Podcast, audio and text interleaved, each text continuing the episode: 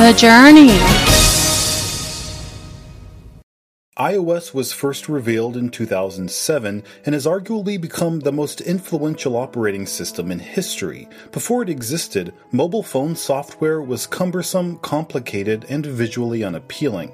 But after its debut, the concept of a smartphone was completely redefined, with a touch based operating system taking precedent over physical buttons. Eventually, the influence of iOS rippled across countless industries, from tablets to watches to cars and even refrigerators. Since 2007, iOS has grown in many ways never expected. So let's take a look at how it ended up where it is today. Starting with its development in 2005. Only employees from within Apple were allowed to be on the iPhone development team, meaning there were no contractors, partnerships, or business acquisitions to aid in the effort. Steve Jobs wanted the project to be kept so secretive that even the people chosen for the team didn't know what they were working on. There were two groups assembled to create two different versions of iPhone. One worked on converting the iPod into a phone, while the other tried simplifying Mac OS X to fit it onto a touch based phone. There were several variations of these two approaches, with people on the iPod team including a click wheel on the phone, while others on the same team tried optimizing the iPod interface to accommodate touch. Meanwhile, on the macOS 10 team, Jon Rubinstein worked on developing a lightweight Linux based version of the OS, while Scott Forstall worked on developing a more streamlined version of macOS 10 to run on an ARM chipset. There were almost 20 different concepts, with many featuring a physical keyboard, since some team members didn't think customers would want to type on glass. The click wheel concept appeared to be a waste of time, but Steve Jobs insisted on prototyping everyone's ideas before making a final decision. And while you may expect this type of work environment to foster intense competition between teams, Tony Fadell, who then led iPhone development, said it was a competing set of ideas, not teams, and we were all working on it together.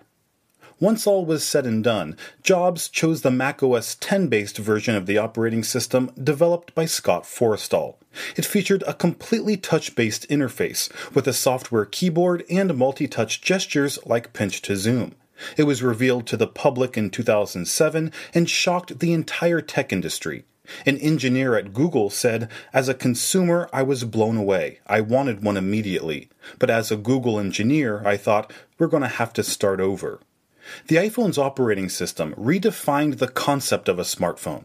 It featured a simple grid of colorful icons that made the device feel approachable and easy to use. Just tap the app you want to open and press the physical button to go back home.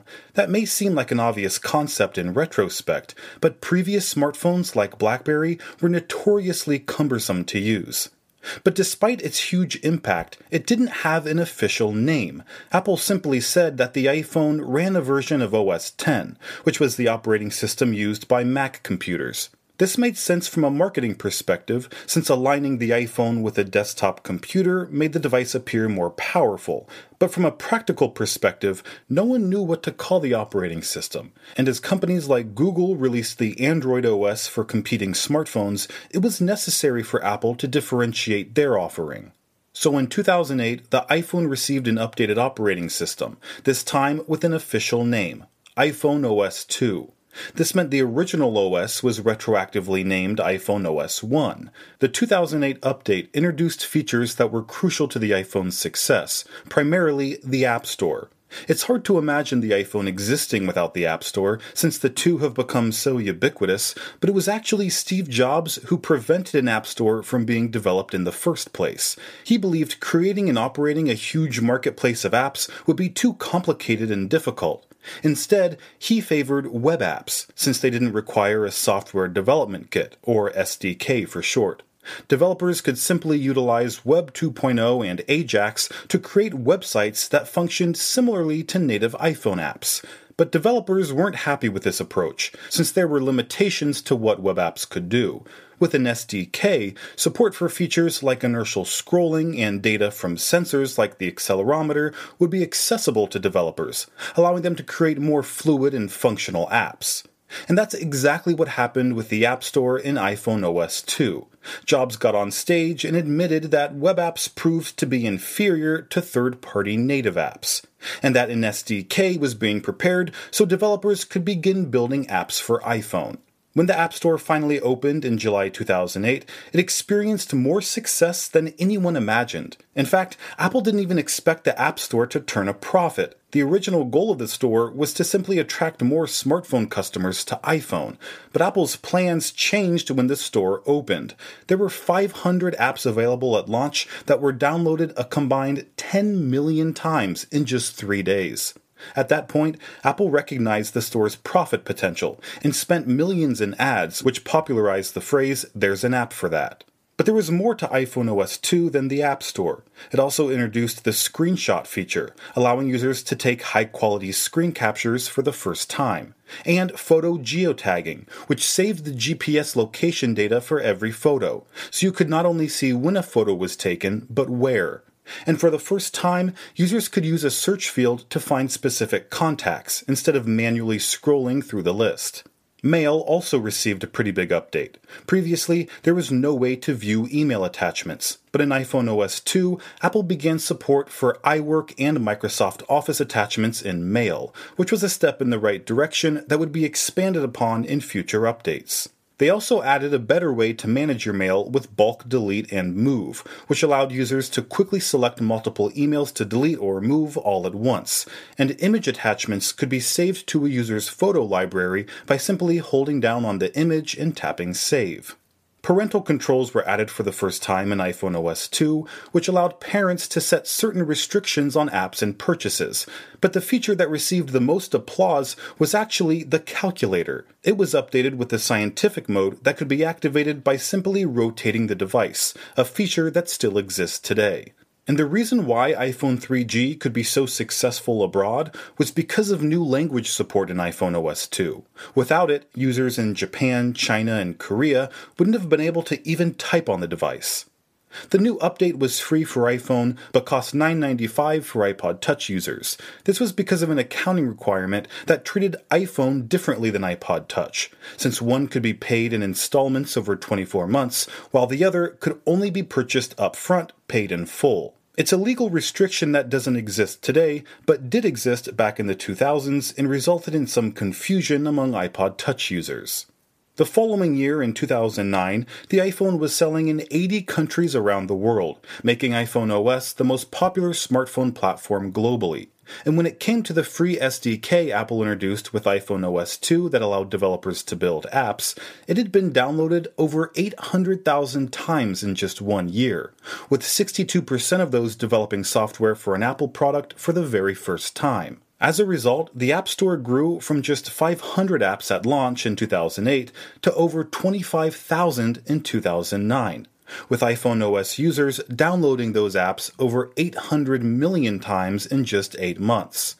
It was clear Apple was onto something big, and iPhone OS 3 built on these successes to help take iPhone to the next level. But it wasn't all good. The first new feature Apple announced was in app purchases, and on the surface, the feature seemed like a good idea. In app purchases allowed developers to charge for subscriptions, new levels or items, and additional app content. For example, a magazine could offer their monthly subscription service from within their app, or a game developer could offer new weapons or maps for a small fee, and ebook stores could offer multiple books for sale within a single app, instead of selling a different app for each book. The use of in app purchases made sense for certain developers in specific circumstances, but Apple didn't implement any regulations or rules for when the feature could be used, so naturally it was exploited by developers to generate as much money as possible. Games began adopting a free to play model, where users could download the app for free, but then were inundated with microtransactions, whether to purchase in game currency, items, or characters. Some games even limited the amount of time users could play it, requiring a purchase to unlock additional playtime.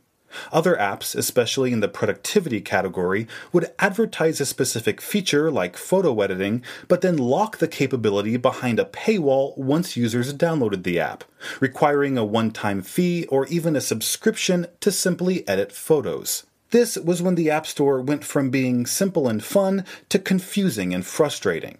It's something the App Store still struggles with today, and it's why many longtime iPhone users look back on in app purchases with bitterness. But there was a brighter side to iPhone OS 3. It introduced push notifications to third party apps for the first time. Previously, only Apple's own apps could send text and audio alerts with red notification badges. In order to scale the feature to developers, Apple had to completely re engineer their server system to accommodate the onslaught of additional push notifications without negatively affecting users' battery life. And if that sounds like a crucial feature that should have been available at launch, then you may be surprised that cut, copy, and paste was also introduced in iPhone OS 3, over two years after the original iPhone was released. The audience applauded when Scott Forstall announced it, since the feature had been highly requested and already existed on Android. Landscape mode was also expanded in iPhone OS 3. Previously, only Safari supported landscape view, but users enjoyed the widescreen aspect ratio and the larger keyboard that appeared while typing in landscape. So Apple carried the feature over to other native apps like Mail, Notes, and Messages. Speaking of messages, it received a large upgrade in iPhone OS 3 since Apple added support for MMS, transforming the app from a simple SMS text messenger to a richer multimedia experience, since it finally allowed users to send photos, contact cards, audio files, and locations from within a message. Also, Apple created a completely new app for iPhone OS 3 called Voice Memos, which allowed users to record, trim, and share audio clips captured from the internal microphone or even an external mic through the 30 pin connector. And iPhone OS 3 expanded the search function previously introduced in the Contacts app to all key iPhone apps, including Mail, Calendar, iPod, and Notes. But Apple went even further. In addition to searching within apps, they created a system wide search feature called Spotlight, which was activated by swiping left from the home screen. Now, in 2010, Apple really began to modernize the iPhone's operating system, not only because of its new features, but the name itself. Everyone expected this year's upgrade to be called iPhone OS 4, but instead, Apple named it iOS 4. It had included a long awaited feature called multitasking. Android had multitasking on their platform for years, but Apple claimed it came at too high a cost, like excessive battery drain and reduced processing performance. They claimed multitasking in iOS 4 was built in a more efficient way, and that's why it took longer to implement. Either way, the feature solved a problem many users experienced every day. For example, if they tapped a website link in an email, they'd end up in Safari, with no way to quickly jump back to the Mail app. Instead, they'd have to press the Home button and find the Mail app to enter it again. This often made using iPhone feel slow and inconvenient, which was why multitasking was such a crucial feature. In iOS 4, users could simply double click the Home button to find a drawer of recently used apps. From there, they could quickly tap the previous app they were using or scroll to find a different one. Custom home screen wallpaper was also added for the first time in iOS 4. Users could finally replace the plain black home screen background to something more personal and appealing. And because users were downloading apps in such large quantities, iOS needed a better way to organize them. That's why Folders was created. Instead of swiping between nine home pages of apps, users could just tap and drag an app on top of another and a folder would be created, automatically using a name based on the category of apps inside, although users could customize the folder's name if they'd like. Since each folder held up to 12 apps, every iPhone was capable of holding 2,160 apps, a huge increase over the previous 180 app maximum. Another big update to iOS 4 was a unified mail inbox. Previously, each email account managed by the Mail app had separate inboxes, with users having to switch between each one to check all their new emails. But in iOS 4, Apple added a unified inbox area which combined all the email accounts into one, giving users a much easier and faster way to view and respond to new emails.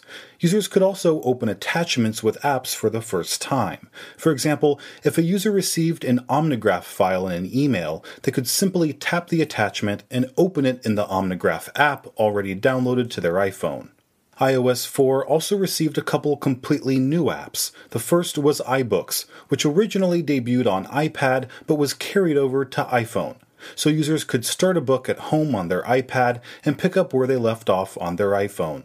The second was Game Center, which added a social media element to iOS gaming. Users could see their friends' progress and achievements in certain games and even invite them to play. Game Center could even match two people of similar skill levels to play against each other. Apple also introduced a new mobile advertising service for developers called iAds. They spent 275 million to acquire a company called Quattro Wireless to make the service possible. iAds aimed to combine the emotion of television ads with the interactivity of internet ads, resulting in a seamless and effective ad experience that developers could use to make money. But the service never caught on, mainly because spending money to advertise inside an app exclusive to one platform wasn't appealing to companies who'd rather put their ads on Google search results, which was accessible from any device or operating system. The following year, in 2011, iPhone users had one of their biggest complaints addressed in iOS 5.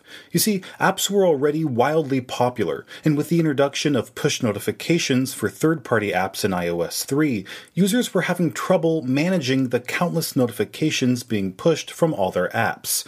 So in iOS 5, Apple introduced Notification Center, which was a single place that users could find all their notifications, and it could be accessed from anywhere by simply swiping down from the top of the screen. Apple even added weather and stock widgets at the top of Notification Center, and they changed how notifications appear. Instead of a pop up window that interrupts what you're doing, notifications simply roll in from the top in a much more discreet way, allowing you to continue playing a game or reading a book without something getting in the way. Apple also introduced notifications on the lock screen, which allowed users to quickly see what they missed while their phone was asleep. And if they wanted to take action, a user could simply swipe their finger across any of the notifications and go straight to the app that it's from. A new feature that wasn't as exciting was Newsstand, which was a folder on a user's home screen designed to hold various magazine subscriptions, newspapers, and journals. But most people were confused what exactly it did, because Newsstand didn't function like other iOS apps. It couldn't be dropped into a folder with other apps, and it couldn't be deleted or removed. It was essentially a permanent folder on a user's home screen that would remain empty unless magazine subscriptions were purchased resulting in complaints from users who felt Newsstand was a useless eyesore that added clutter to their home screen. And with the rise in popularity of Twitter, Apple integrated the service right into iOS 5, giving users the ability to sign in just one time in settings and save their credentials for any third party app that needs it. It also became possible to tweet images directly from the Camera and Photos app, tweet articles or websites from Safari, tweet videos from YouTube, and tweet about businesses and location from Maps. Plus, iOS could automatically update a user's iPhone contacts with photos from corresponding Twitter accounts. And Safari received a new feature called Reader View, which would take an article from a web page and put it front and center, removing all the ads and distractions. Plus, Reader View would automatically change and resize the typeface for an optimal viewing experience on iPhone. There was also a new reading list feature, where users could save articles and stories for later. All links added to reading list were updated across the user's devices, including Safari on Windows, so they could be accessed from anywhere iOS 5 was also the first time tabbed browsing was available, although the iPhone had such little RAM that tabs would often have to be reloaded when a user went back to it. There was also a new app called Reminders, which let users store their grocery lists and post it notes right on their phone. It featured time based reminders that would alert the user at a specific date and time, but also location based reminders that would set up a geofence at a certain location and alert the user once they entered or left that area. For example, iOS could remind a user to call their spouse after leaving work, or remind them to take the meat out of the freezer once they got home. Another major upgrade in iOS 5 was the camera, which, for the first time, featured a shortcut on the lock screen, so users could quickly wake their phone and launch the camera app without missing the special moment they're trying to capture. It even bypassed the user's passcode, so anyone could take a picture quickly without seeing previous photos or having access to other functionality on the phone. And once inside the camera app, you could use the volume up button to take a photo instead of the touchscreen button, something you can still do in iOS today. And optional grid lines were added so users could compose a photo just right, pinch to zoom was added, and an auto exposure plus auto focus lock was added so the camera didn't keep changing up exposure and focus once a user set it just right. iOS 5 was also the first time any sort of photo editing was possible inside the native Photos app. You could crop and rotate, remove red eye, and use the one tap enhance feature pioneered on macOS.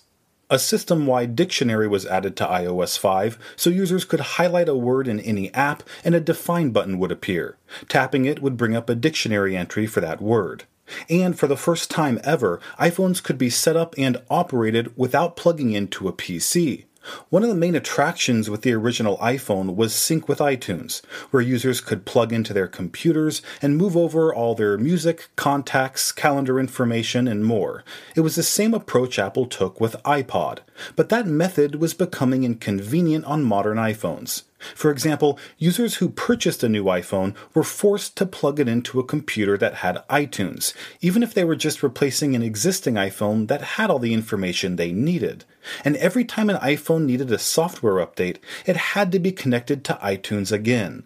So users felt tethered to a computer that they may not even use anymore as people began transitioning to mobile devices like iPads and iPhones. So in iOS 5, Apple cut the cord, allowing iPhones and iPads to be set up and updated completely independent of iTunes or a computer.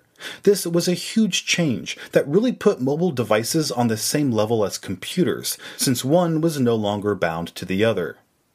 When it came to Game Center, over 50 million people signed up for the service since its debut in iOS 4 just nine months earlier.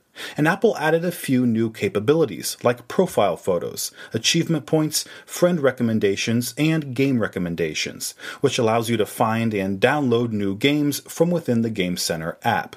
Finally, turn based game support let users keep track of whose move it was in which game. But most importantly, iOS 5 marked the debut of perhaps the most important iPhone feature in North America iMessage. Until this point, all messages sent from iPhone were green. That's why the Messages app itself is green instead of blue. But with iMessages, Apple created a completely new messaging service that worked between iOS users, including iPad and iPod Touch, in a very unique way. It not only allowed for texts, photos, videos, contacts, and group messages like iPhones always had, but it expanded functionality to include delivery receipts, read receipts, typing indication, synced conversations that were updated across all devices, and it was completely end to end encrypted.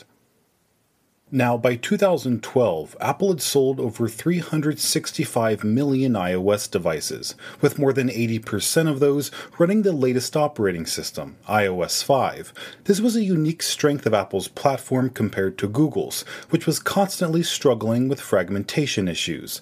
Only 7% of their user base was upgraded to the latest version of Android, which was introduced about the same time as iOS 5. This discouraged developers from making apps taking advantage of Android's latest features and forced them to optimize their apps for older versions of Android. During this same period, Apple introduced iPhone 4S, which added exclusive support for a new voice assistant called Siri, but many people were confused why the feature wasn't made available to other devices like the iPod Touch, iPad, or even older iPhone models. Many speculated that it was a ploy to boost sales of iPhone 4S, but Apple never gave an official reason. But for the latest version of iOS, iOS 6, Apple brought Siri to the newest iPad model and made the assistant more knowledgeable about sports, restaurants, and movies. Siri could even launch apps, all with a simple voice command. And Apple partnered with select car manufacturers to launch a feature called Eyes Free, where a dedicated Siri button would be integrated into a car's steering wheel so drivers could interact with Siri while keeping their eyes on the road and their iPhone's display turned off. And just like how Apple integrated Twitter into iOS 5, they did the same thing with Facebook in iOS 6, allowing users to use single sign on and post content to Facebook directly from iPhone's native apps. The iPhone app was updated with new reply features for incoming calls, like Reply with Message and Remind Me Later, allowing users to quickly send a text message to someone calling them or reminding the user to call them back later. And as people have been receiving more notifications than ever before, they've realized that sometimes they'd rather not be disturbed at all, which is why Apple introduced Do Not Disturb in iOS 6, which silences incoming calls, messages, and notifications, but shows the user what they missed when they're ready to wake their phone again. Now, when the iPhone 4 was introduced in 2010, Apple created FaceTime to take advantage of its new front facing camera, and in 2012, improvements were made to the service that made it more useful. At first, FaceTime was only available over Wi Fi, but in iOS 6, it was possible to make FaceTime calls over cellular. Apple also allowed users to unify their phone number and Apple ID, which meant someone could answer a FaceTime call made to their iPhone on their iPad or Mac instead. The same functionality was introduced to iMessage also, making the experience of messaging and FaceTiming across all your devices more seamless. Safari also received some big updates in iOS 6, like iCloud Tabs, which synced a user's Safari tabs across all their devices, and offline reading lists, which downloads and saves stories added to Safari's reading list. That way, users can access and read them without an internet connection and uploading photos to websites through Safari was finally made possible on iOS 6. Smart App banners were also introduced, which displayed a link directly to the native app of a specific website, giving users a more optimized experience and developers more downloads of their app. Mail received a new VIP mailbox, which notified users of new emails from certain senders and placed stars next to their email in the unified inbox area for easy identification. Apple also added a new way to insert photos and video into the Compose window, along with a pull to refresh feature to check for new emails. Next, iOS 6 introduced a completely new app called Passbook, which kept a user's movie tickets, boarding passes, and rewards cards all in one place. But it could also intelligently suggest passes based on the time and user's location. For example, a movie ticket would show up on the lock screen once the user arrived at the theater. Now, the most talked about feature in iOS 6 was the new Maps app, since Apple's contract with Google had expired, resulting in the native YouTube app being removed and the Maps app using data from Apple instead of Google. At first, users were excited about the switch, since it meant the introduction of features like turn by turn navigation, allowing people to ditch their Garmin GPS and use their iPhone instead. And there was Flyover, a 3D rendering of the most iconic cities in the world, something Google Maps never had. But once iPhone users began using the new Maps app for themselves, the rosy picture Apple painted during its introduction began to crack. Screenshots of buggy satellite images began to go viral, along with silly errors like Kiev, the capital city of Ukraine, being misspelled as Kilv, or the Welsh town Pontypridd being shown six miles northeast of its actual location. The English town Stratford upon Avon was missing altogether in Apple Maps, and when users looked up London, they were directed to the Canadian city of London, Ontario, instead of the capital of the United Kingdom. Countless Apple Maps errors made their rounds on the internet, and the app became a laughing stock, which helped make Google Maps the most downloaded free app in the iOS App Store. It became such a big issue that Tim Cook published a letter of apology on Apple's website on September 28, 2012, just nine days after iOS 6 and with it Apple Maps was released. In the letter, Cook said, At Apple, we strive to make world class products that deliver the best experience possible to our customers. With the launch of our new maps last week, we fell short on this commitment. We're extremely sorry for the frustration this has caused our customers, and we're doing everything we can to make maps better. This response was standard for Apple, but he went on to say something that surprised many. Cook wrote, while we're improving maps, you can try alternatives by downloading map apps from the App Store like Bing, MapQuest, and Waze, or use Google or Nokia Maps by going to their websites and creating an icon on your home screen to their web app. That's the part of the letter which created controversy among Apple fans and shareholders. Not many CEOs would give their customers explicit instructions to use their competitors' services, and no one liked this less than Scott Forstall, the man who not only introduced Apple Maps but led the team in developing it. Anonymous sources told The Verge that Forstall thought complaints over Apple Maps errors were overblown, a belief he held so strongly that he refused to sign Tim Cook's letter of apology. Many inside Apple felt this was the last straw for Forstall, who developed enemies among the company's executive team over the years. Even Jonathan Ive, Apple's longtime head of industrial design, allegedly refused to attend meetings in the same room as Forstall unless Cook was there to mediate. And since he refused to sign the letter of apology, Cook decided to remove Forstall from Apple's team entirely, with his 2013 departure being announced on October 29, 2012, just one month after Apple Maps was released.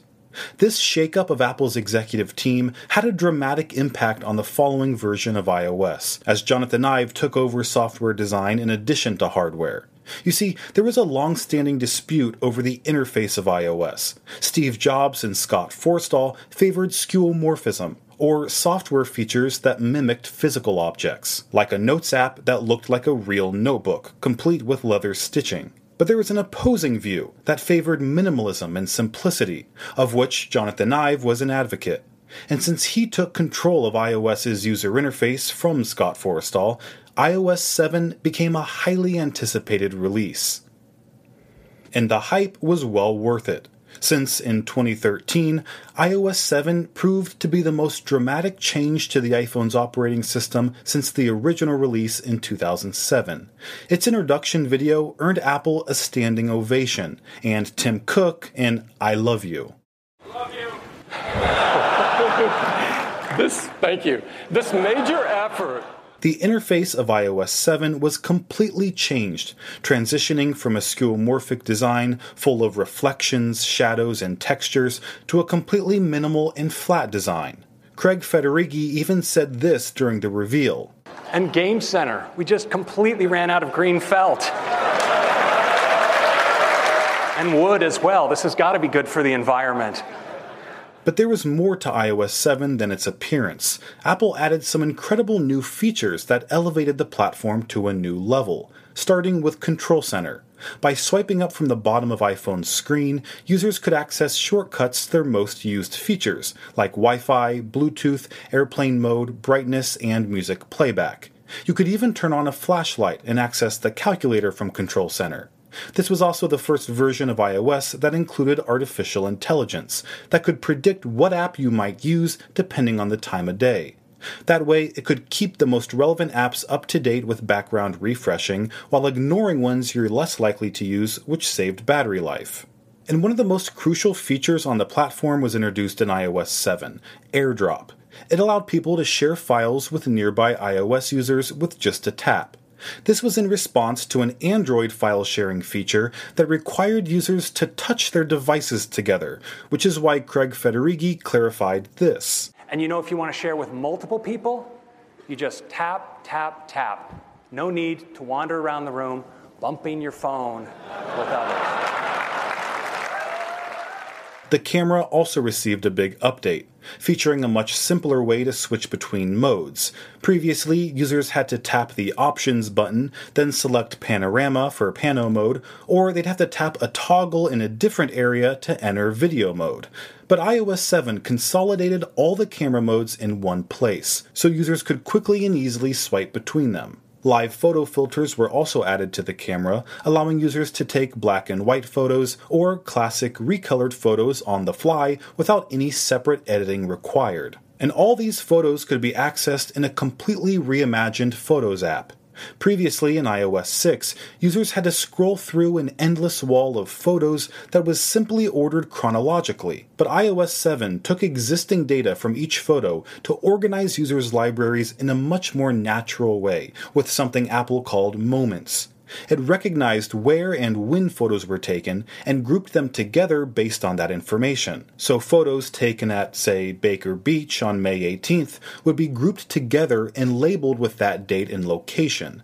This not only provided a more enjoyable photo experience, but also a faster one. The new Photos app let users zoom all the way out to view their collections by year, and holding down on the mosaic of small photos would display a larger preview, letting users quickly scrub through a large number of photos to find just the right one. iOS 7 also introduced shared photo streams, so a group of friends or family could all contribute their own photos to a larger collection, perfect for making sure everyone had all the vacation photos taken by different people.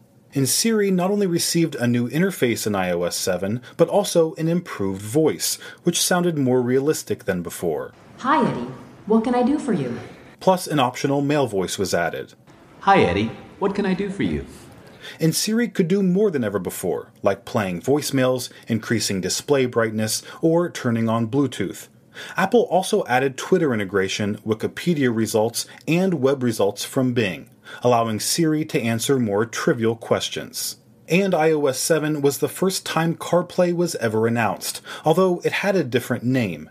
Apple initially called the feature iOS in the car and aimed to make it easier and safer than ever to get directions, play music, and reply to messages, all eyes free through Siri. And the App Store finally received automatic app updates, so users would no longer be bothered by an endless amount of red badges reminding them to update their apps. Now, iOS 7 was well received among casual iOS users, but there was a segment of the tech community that hated the new user interface, with some even refusing to upgrade from iOS 6 altogether. That's why you might hear people say iOS 6 was the best version, or everything started going downhill after iOS 6. And while the new interface did represent a dramatic shift to Apple's software design language, it also represented something deeper that bothered many who'd followed Apple since the early days. iOS 6 was sort of the last remnants of Steve Jobs' influence at Apple. He and Scott Forstall had created similar software for the iPod, Mac, and even Next computers in the 90s, so transitioning away from that legacy was difficult for many people who felt nostalgia for the Jobs era. Some even thought Apple would begin going downhill, and Scott Forstall would return to Apple a decade later to save it, similar to what Jobs had done in the late 90s. But again, that was just a desire to relive old moments in time. So while iOS 7 was the most controversial release, it's proven to have been the right direction for Apple. Now, despite all that drama and resistance to iOS 7, almost 90% of all iOS users had upgraded to it by 2014, just nine months after its release. So it was clear that users were happy with the new interface and features, and iOS 8 took things just a little bit further. It introduced interactive notifications, which allowed users to pull down on a notification to take actions, like replying to a message or accepting a calendar invitation, all without leaving the app they were in. This also worked right from the lock screen, and Apple added a contacts shortcut in the app switcher for the first time and the last time since the feature was later removed in iOS 9. There was also convenient new gestures in Mail to mark messages as unread, flag them, or delete them entirely, all with just a swipe. The keyboard in iOS 8 received QuickType, which predicted the word a user might want to say next, so they could simply tap it rather than manually typing it out. And continuity made switching between Apple devices more seamless than ever, since you could start creating something like a Pages document on your iPhone and pick up where you left off on your iPad. Messages received several enhancements in iOS 8, like new group messaging features that allowed users to name threads, add and remove people from a conversation, put specific group messages on Do Not Disturb so that endless onslaught of notifications could be silenced, and users could decide to leave the group entirely. Apple also added Tap to Talk, which recorded a user's voice to quickly send audio messages back and forth. And a new app called Health was added to iOS 8 which was a single place for all a user's health data. Previously, information from different health accessories were stored in different apps, and there was no way to consolidate all this data in one place that could give users a more complete look at their health profile. Well, by connecting those third party apps with the Health app, users could finally have one place to view that data. And they could even give healthcare professionals permission to access Health app information in real time, so they could receive more timely and effective care. There were also helpful family sharing features added in iOS 8, where multiple devices could be set up as a single family unit, which automatically enabled a shared photo stream, shared calendars, a shared reminder list, and even a Find My Friends map with family members' locations in addition to the location of their devices. But even more impressive was that Apple allowed family members to access each other's music, movie, and TV show purchases, making it easier than ever to share digital media. And because all the accounts shared the same credit card, children wouldn't be able to buy an app or movie without receiving express permission from their parent first, who would be sent a notification that their child is requesting to purchase something. Photos also received an update with iCloud integration that allows users to access their photos from any device, and new editing features that gives users much more granular control over photo edits than in iOS 7 although this is when the dreaded iCloud storage almost full alerts became a widespread issue, mainly because the new iCloud Photos feature quickly took up users 5 gigabytes of free storage space. Once it was full, other features like iCloud backups couldn't be used. But Apple was happy to offer a solution in the form of a subscription service. For 99 cents a month, users could receive 20 gigabytes of storage, and for $3.99, 200 gigabytes. Apple Pay debuted for the first time on iOS 8, allowing users to link credit and debit cards and simply tap their iPhone to a compatible payment terminal to use them. Finally, iOS 8 also added new capabilities to Siri, like Hey Siri support if your device was plugged in, and Shazam song recognition. But it wasn't until iOS 9 that Siri got a lot smarter. First, it featured a new interface that moved away from the monochrome waveform to a more colorful one and it got 40% faster with 40% less voice recognition errors. It understood location and time based requests, like searching for photos you took at a certain place, or setting a reminder once you got back to your car. You could even ask Siri, Remind me about this when I get home, and it would understand what web page you're viewing at that moment and set a reminder with a link to that website. And this contextual intelligence was implemented throughout the entire operating system. For example, if the first thing you do every morning is plug in your headphones and go for a run, iOS would automatically bring up media controls when you connected your headphones. If you typically listen to audiobooks in the car, then the media controls will switch to your audiobook when you get in the car. And if someone emailed you a calendar invite, iOS 9 would automatically create an event inside the calendar app and even set a reminder to leave on time. And if a random number called you that matched a number from an email you've received, iOS will suggest who might be calling.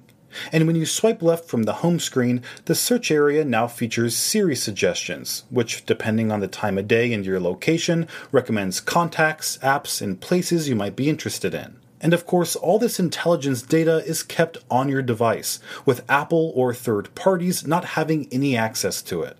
Now, with the growing popularity of Apple Pay, the Passbook app began to function more like a wallet, since it stored users' credit and debit cards more often than boarding passes. So in iOS 9, the app's name changed from Passbook to Wallet, making it clear that Apple intended to replace the physical wallet with a digital one instead. The Notes app received several enhancements, like a new toolbar that made formatting notes easier, allowing users to add checklists, add photos and video, and even draw diagrams with their finger. Even Safari allowed links to be saved directly to a note.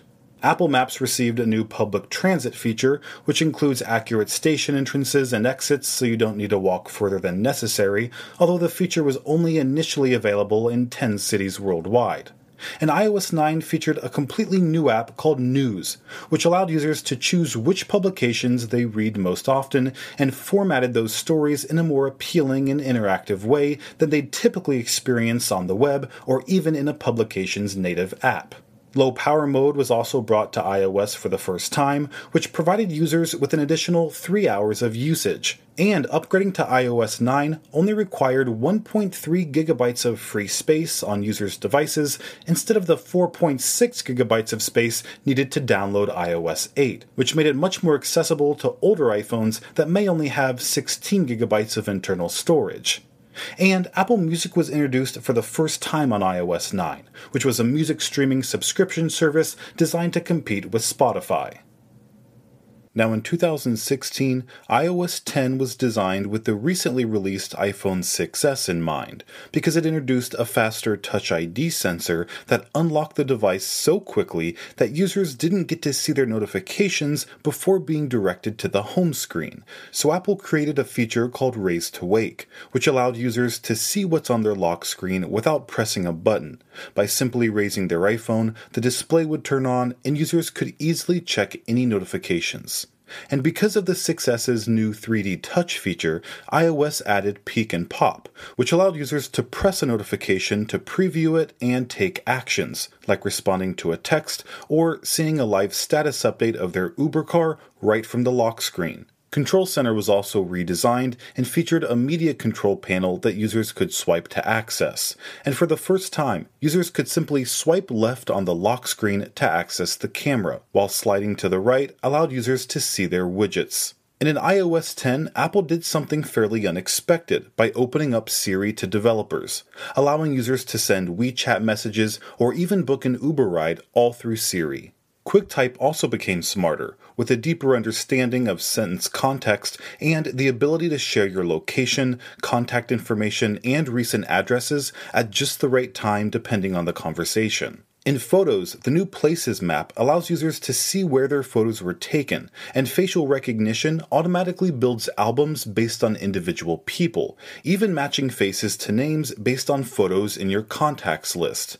And the same deep learning technology is applied to objects and scenery, so iOS knows what's in the photo, like a horse, water, or a mountain. And this enabled a feature called Memories, which groups photos together based on places, people, and topics, then creates a movie so you can experience past memories in a way never before possible. The Maps app was redesigned and updated with more advanced search features. It included traffic on route and a new dynamic view to better see which street to turn on and what traffic looks like further ahead.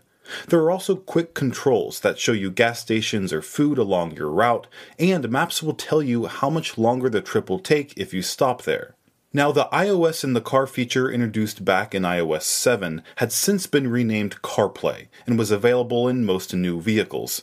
But iOS 10 added a new feature that allowed turn by turn directions to be displayed in the car's instrument cluster, although the feature was only ever implemented on a few cars.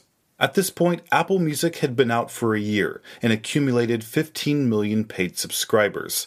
The app's interface was completely redesigned, and navigation became much simpler and more intuitive. The News app also received a facelift, along with support for subscriptions and breaking news notifications. And a completely new app called Home was introduced in iOS 10, which gave users a place to organize and control their smart home accessories. Scenes could be created, which saved settings for a group of accessories for a specific purpose, like turning off all the lights and locking the front door before bed. And these scenes could be controlled through Siri or even in Control Center. And interactive notifications allows HomeKit doorbells to deliver a live video feed inside a notification right from the lock screen. But one of my favorite features of iOS 10 was voicemail transcriptions in the phone app. Users no longer had to spend time listening to each and every voicemail. Instead, they could be transcribed into text, allowing voicemails to be read quickly and easily. And with the rise of robocalls, iOS could mark suspicious numbers as possible spam calls. In messages, sending links became much more appealing, since support for rich links allowed for photos and video from that link to be displayed right in the message. And if you sent a string of three emoji or less, they would be displayed three times larger in the message field. Plus, QuickType could suggest emoji you might want to use based on what you're saying. And if you select the emoji keyboard after typing a message, it would highlight words that you might want to change to an emoji, which users could do with just a tap.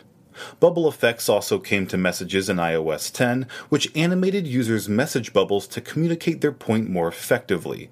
And Tapback allowed for quick reactions to text that might not need a written response but sometimes a personal response is needed, which is why handwritten messages were introduced, to give a personal touch that can't be captured through text. Also, full screen effects were added, like fireworks, balloons, or confetti. Now, even though Messages already received a big update in iOS 10, Apple took things even further in 2017 with iOS 11. They added an app drawer so users could quickly access third party apps, stickers, and GIFs. And finally, Apple brought Messages to iCloud. So when you sign into a new device, all your previous messages and conversations will be synced. Apple Pay was integrated into Messages with the ability to send and receive money, similar to Venmo or Cash App. Siri received new, even more natural sounding voices, plus a brand new interface and the ability to translate. The camera app now captures photos and video in new file formats that result in two times better compression, taking up half the storage space on your iPhone or iCloud. And Control Center has been redesigned once again, going from two pages to just one. 3D Touch allowed larger panes of controls to shrink down when not in focus, and Notification Center integrated directly into the lock screen with just a swipe up. Live photos could also be edited, and effects like boomerang could be added. Maps also received new detailed floor plans of malls and airports with directory and search and browsing by floor along with navigation improvements like displaying the speed limit and lane guidance so users know which lane to be in before taking an exit and a new feature called Do Not Disturb While Driving, which keeps your iPhone's display turned off and silences notifications if iPhone senses you're driving. You can even allow automatic responses to messages that say you'll respond once you reach your destination. The Home app adds support for smart speakers and uses AirPlay 2 to build multi room audio throughout your house. But the biggest change in iOS 11 came to the App Store, which received its first major redesign since its original release nine years earlier. A new Today tab was added so users could easily discover new apps on a daily basis. And the game category received its own dedicated tab, not only because it was the most popular app category, but likely also in preparation of Apple's own gaming subscription service, Apple Arcade, that wouldn't be revealed for another two years. Now, in 2018, iOS 12 was all about optimization and efficiency, especially for older devices, with Apple being able to offer it on every device that was supported by iOS 11, which, at that moment, represented the largest base of device support in the history of iOS. But Apple didn't just want to run iOS 12 on older devices, they wanted it to run better for example, a four year old iPhone 6S running iOS 12 would launch apps 40% faster, the keyboard would appear 50% faster, and opening the camera from the lock screen would be 70% faster.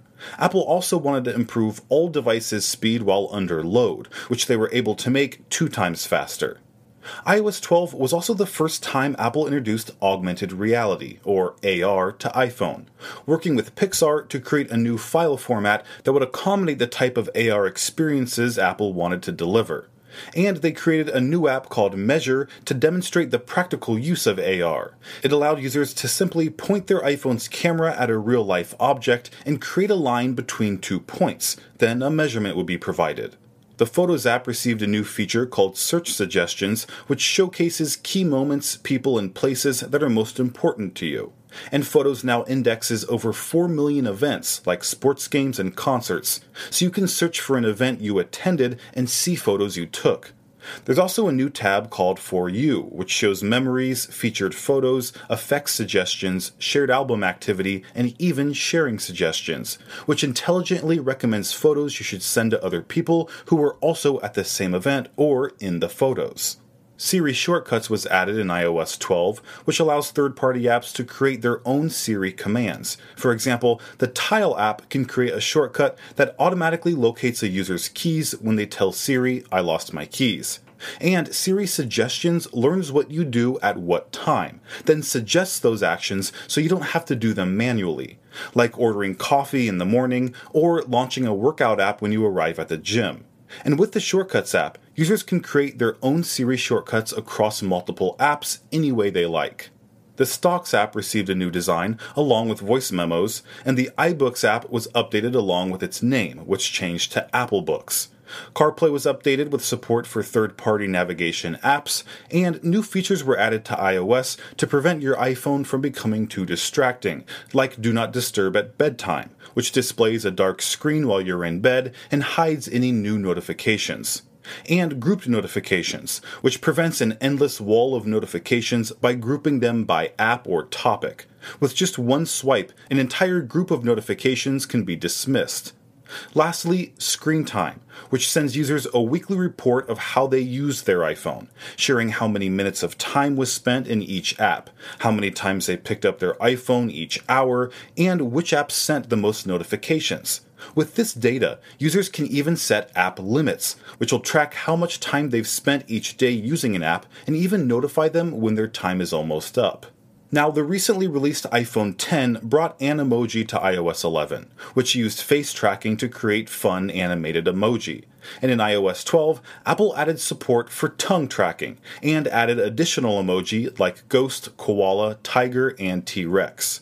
Plus, Memoji was added for the first time, allowing users to create and customize their own emoji that best represents them.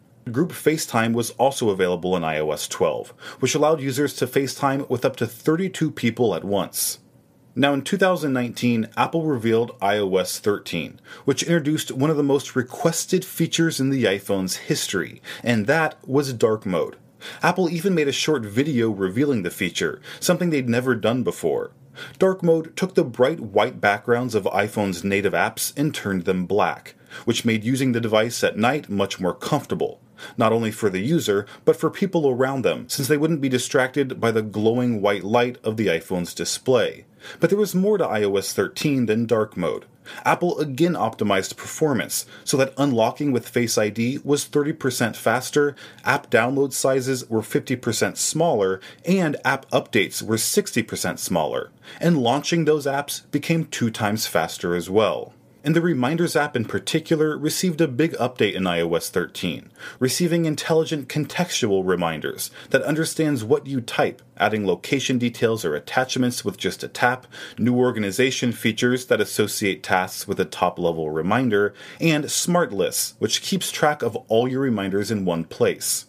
Apple Maps also received the biggest update since its launch seven years earlier, with Apple using LiDAR on hundreds of planes and cars to collect new map data that allowed them to rebuild the app from the ground up. The results were impressive, with more accurate data for roads, bridges, parks, beaches, and more, and a new favorites bar allowed users to access places they go most often with just a tap while collections let users save many different places in one list that could be shared with friends. But the biggest new feature was Look Around, similar to Google's Street View, that gave users a perspective of what an area actually looked like from the ground level. But Apple's differentiating factor was the smooth transitions as users navigated down a street with Look Around, something that was more choppy on Google Maps. Apple also made privacy enhancements in iOS 13, with new anti tracking features and Sign In with Apple, which allowed users to create new accounts in supported apps without revealing any personal information, all with the ease of Face ID or Touch ID. And if apps requested your email, users could optionally use a randomly generated email address that relays messages to your real email, so that information stays private. There was also HomeKit Secure Video, which addresses the issue of home security cameras sending video footage to the cloud to be analyzed. Instead, Apple could analyze the video in a user's own home using their iPad, HomePod, or Apple TV. Then it'd be encrypted and securely sent to iCloud where no one, not even Apple, could see it. And since Memoji were becoming more popular in the past year, Apple added even more customization options when making them. Plus, Memoji stickers were also added for the first time, which supported not only devices with Face ID, but any device with an A9 chip or later. Photos added new editing effects that could also be applied to video footage for the first time, and in the new Days tab, Intelligent Organization removed the clutter from the user's photo libraries and just focused on the best shots. With the Months tab, users' most important moments are grouped together into events, so it feels more like a diary of their life rather than a wall of random photos. While Years shows us users' similar events of that day in previous years, adding a more emotional photo viewing experience. Announced messages came in iOS 13, which let Siri read a user's text messages as they were received, although this was something that annoyed many people who promptly turned off the feature. But audio sharing was received much better among users, who liked the idea of sharing audio they were listening to with just a tap. And handoff with HomePod meant users could keep listening to their music when they got home by simply holding their iPhone close to HomePod. CarPlay also received a big update with redesigned apps, a new Siri, and a new widgets dashboard, where drivers could see their directions, audio controls, and Siri suggestions all in one place. And Siri's voices was updated once again, using a machine learning technology called neural text to speech, which made the cadence of longer sentences sound more natural.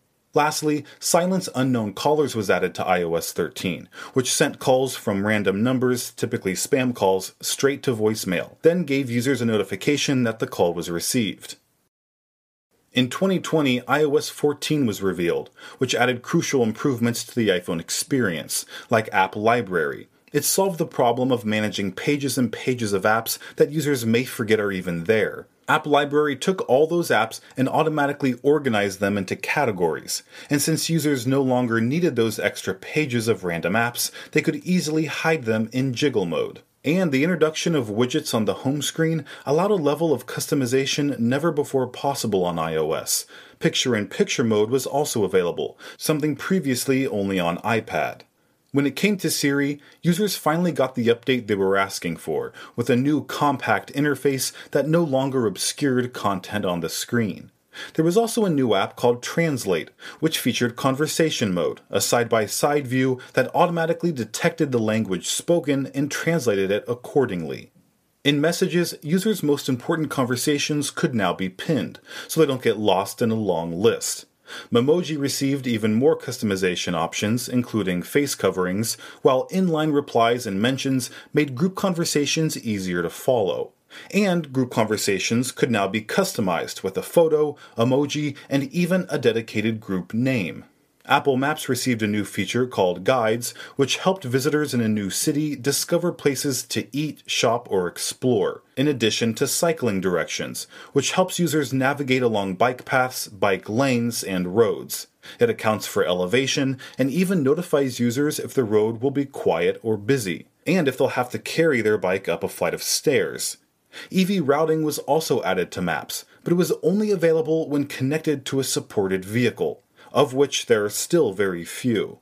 Similarly, the new digital car key feature of iOS 14 that allowed users to unlock their car with their iPhone only worked on compatible cars, which at launch was only one, the BMW Series 5.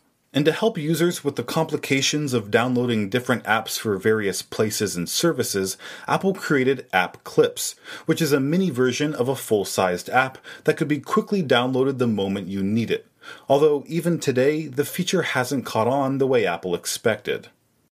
In 2021, iOS 15 helped users stay connected, find focus, and capitalize on their device's intelligence, starting with FaceTime, which receives support for spatial audio, making it sound like the person you're talking to is in the room with you. Voice isolation was also added, which used machine learning to block out ambient noise and help your voice sound clearer. But if you wanted all the background sound to come through, you could switch to wide spectrum, which enhances ambient noise in addition to your voice so the person on the other end can hear it all. Grid view was also added, which helped make group calls easier to follow, and portrait mode, which blurs the background and puts the focus on you. FaceTime links allowed users to plan calls in advance by sharing links through messages, email, WhatsApp, or even through a calendar event.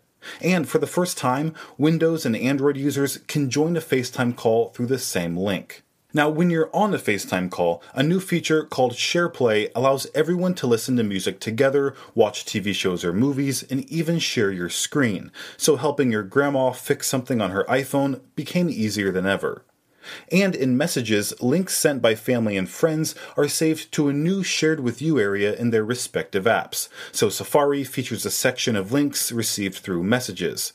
And the News app has a section of shared articles, allowing you to view these shared links on your own time instead of checking it out straight away. Even the Photos app saves photos shared by other people through messages and organizes them into your library without you having to do anything Plus, it's smart enough to ignore screenshots and memes so those don't begin to clutter up your photo library. And with a new feature called Focus, users can decide what notifications they receive at what time, along with notification summaries that allow only time sensitive notifications to be delivered in the moment, while everything else is displayed later in a notification summary, which can be delivered whenever you choose, like in the morning or evening.